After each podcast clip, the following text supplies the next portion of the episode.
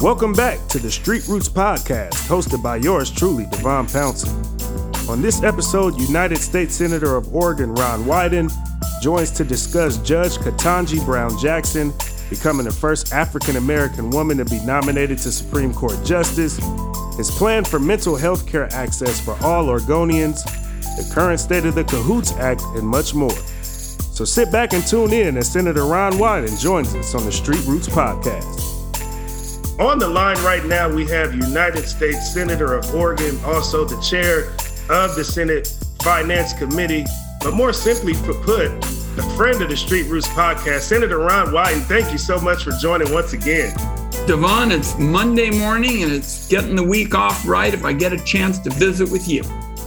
Absolutely. So, since it's Monday morning, let's lead with Black women here because, in particular, Ketanji Brown Jackson became the first African American woman to be nominated as a Supreme Court justice. You obviously voted in favor of her. Can you speak to the atmosphere at the hearing and just throughout the day um, from the moment she was nominated and also just how gratifying it was to see overcome many hurdles, some of those hurdles being your colleagues over there in Republican Senate, um, to ultimately make what was a very substantial uh, moment in American history?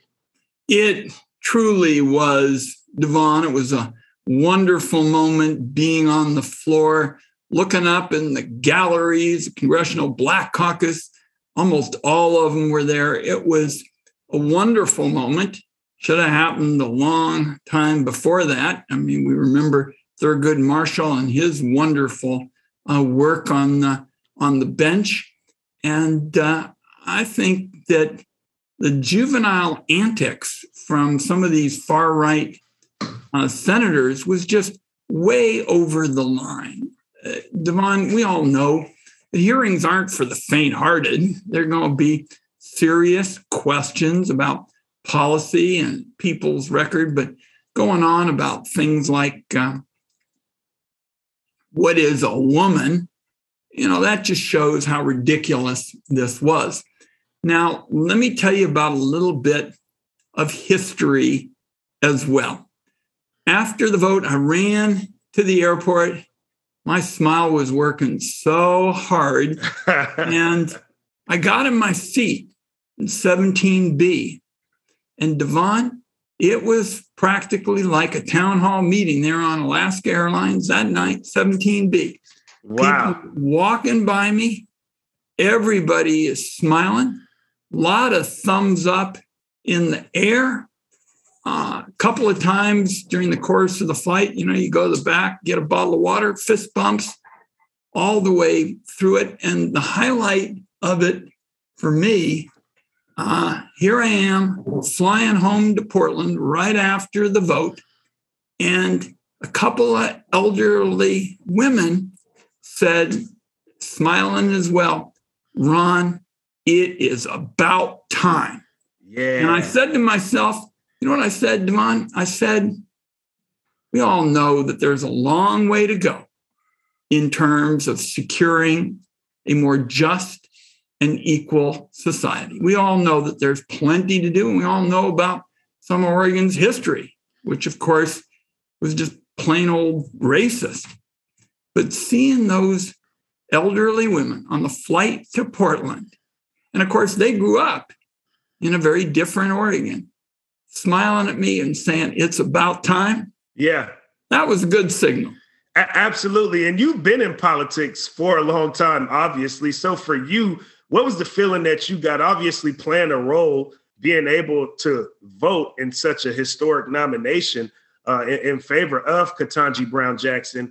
And then obviously connecting that to what you just spoke of was this a feeling you've ever had before in your political career, being able to experience something like this to the magnitude you obviously did? It, it was truly unique.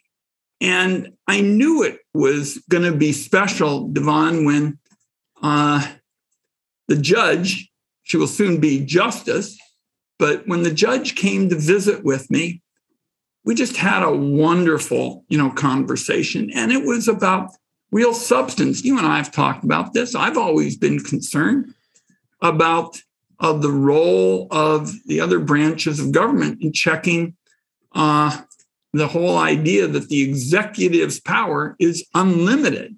Yeah. And the judge and I just kind of walked through a couple of the cases. This really relates to a whole host of, of issues, particularly in terms of national security, economic policy, on, on trade, uh, the budget. And I just walked away from that discussion. I said, This is really a special person. And she really empathizes with people. She understands in a modern society and on the bench, things are going to change. I mean, none of the founding fathers ever could have imagined Twitter. Yeah.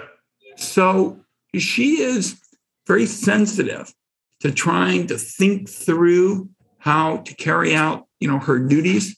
She's going to bring a sense of fairness. She's going to be a good uh, advocate for really core kinds of principles that so often we've seen set aside as we did with the far right at the hearings. So this is going to be wonderful to have her uh, soon be Justice Jackson.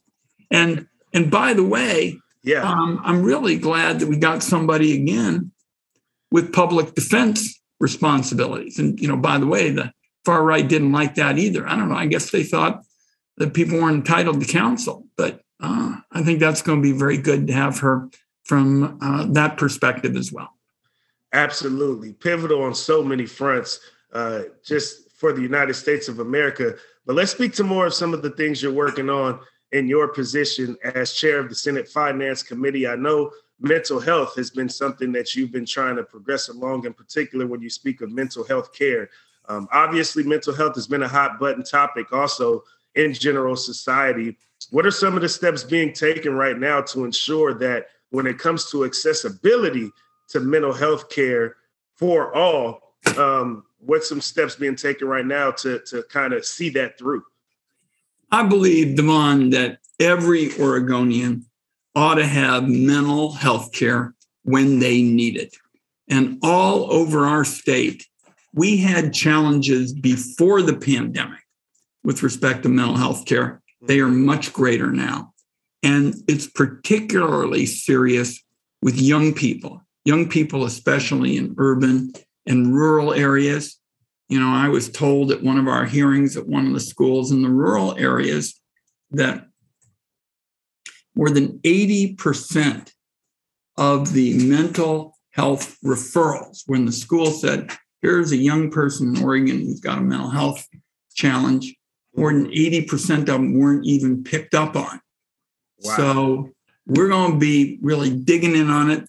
Up at the top of my list is getting the insurance companies to comply with what's called the parity law, where you have mental health treatment and physical health uh, being treated equally.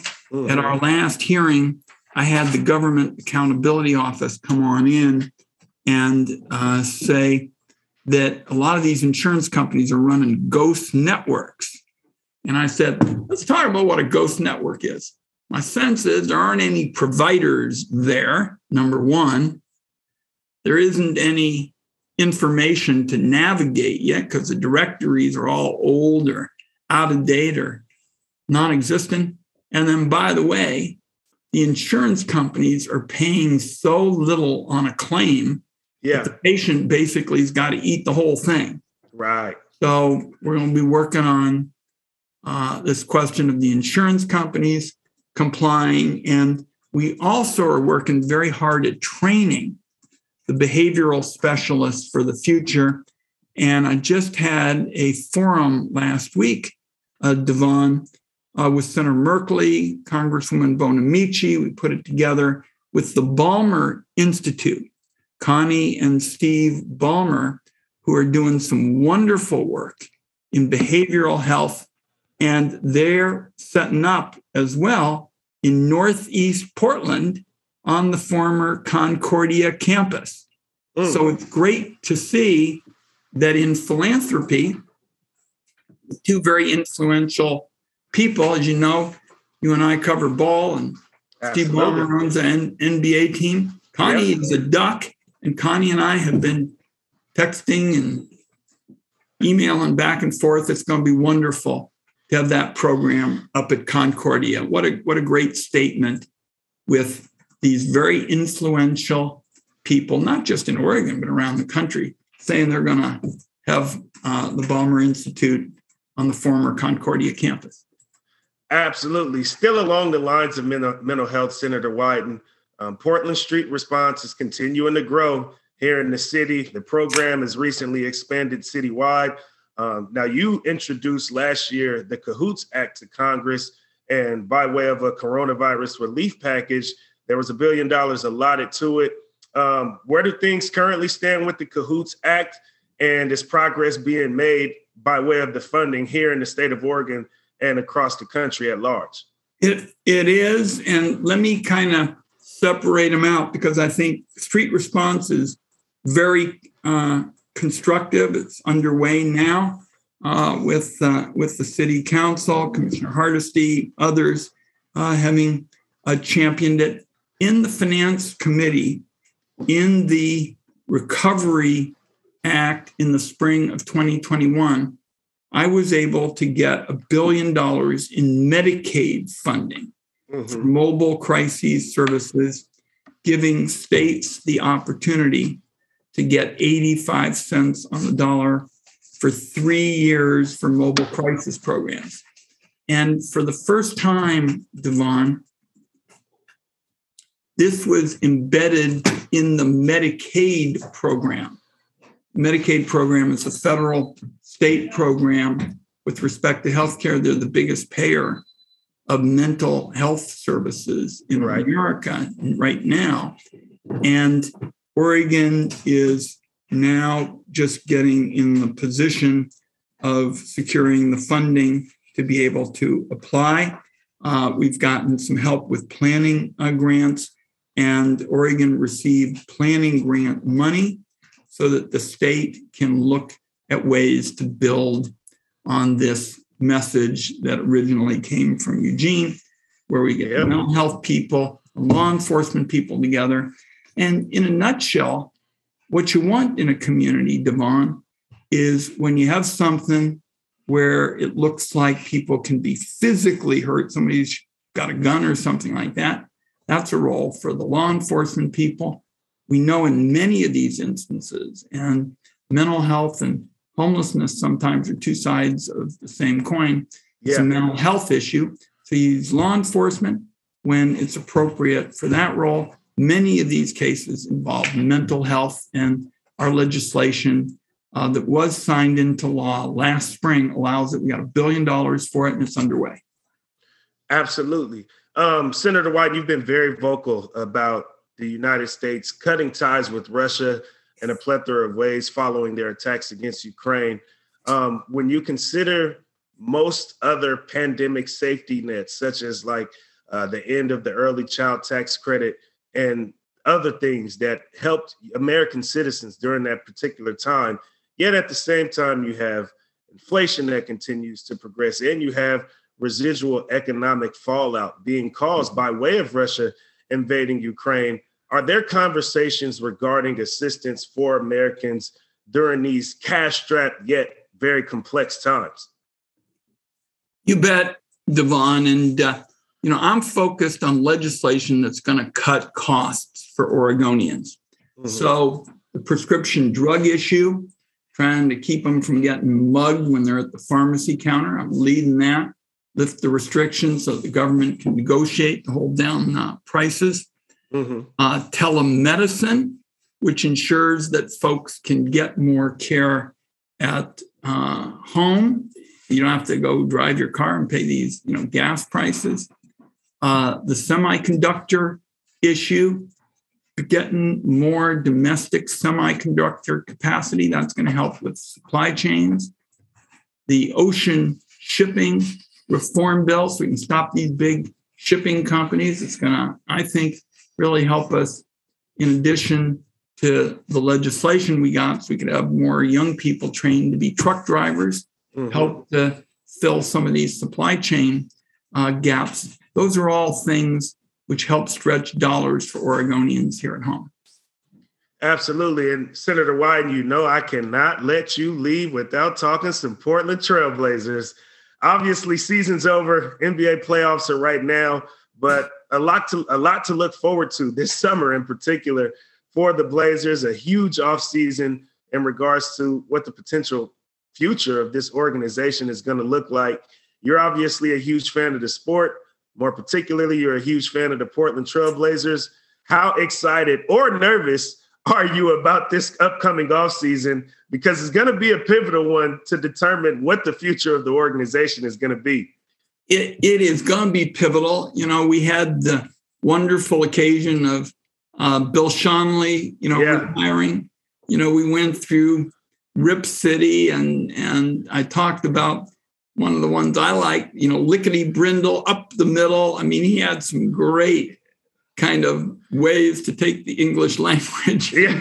talk about it in a way we really like, you know, here at home.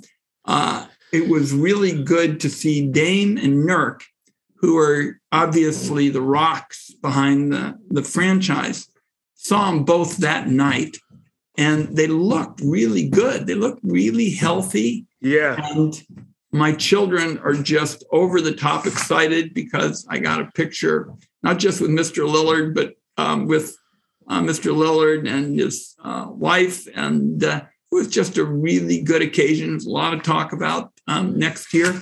And by the way, the, the club brought some of the people we remember from our past Bobby Gross and Larry Steele. Geoff Petrie was uh, there. Uh, got a chance to visit with Darnell Valentine, who I always thought was such a good guy out of Kansas. Yeah. I was born yeah. in Wichita, so we have that connection too. Um, I think, uh, and I think Ant is going to be just fabulous. You know, next next year, I see Ant and, and Dame being just incredible backcourt. Look, we got some things to do. We got to get some more length up front. There's no question about that. But I'm feeling very good about it. Absolutely. Well, Senator Wyden, thank you so much for joining me again here on the Street Roots podcast. Appreciate appreciate your willingness to always join the show when we reach out and uh, keep keep on keeping on, my man. That that sums it up, Devon. And and like I said, I'm uh, I'm just starting a busy week. We got the president coming to town. We got all yeah. things uh, uh, going on, and I'm starting the week uh, uh, right. And uh, Monday morning needs a, a big send off. And I like uh, like the fact you're wearing all those different colors to absolutely get us, get us feeling optimistic and excited. You take care. See you soon. See you soon, Senator Wyden. Take care, Devon. To hear more episodes of the Street Roots podcast, head over to streetroots.org and go to the podcast section. You can also subscribe to the Street Roots podcast on your preferred streaming platform. Thank you all for tuning in to another episode of the Street Roots Podcast. Have a good one, everybody.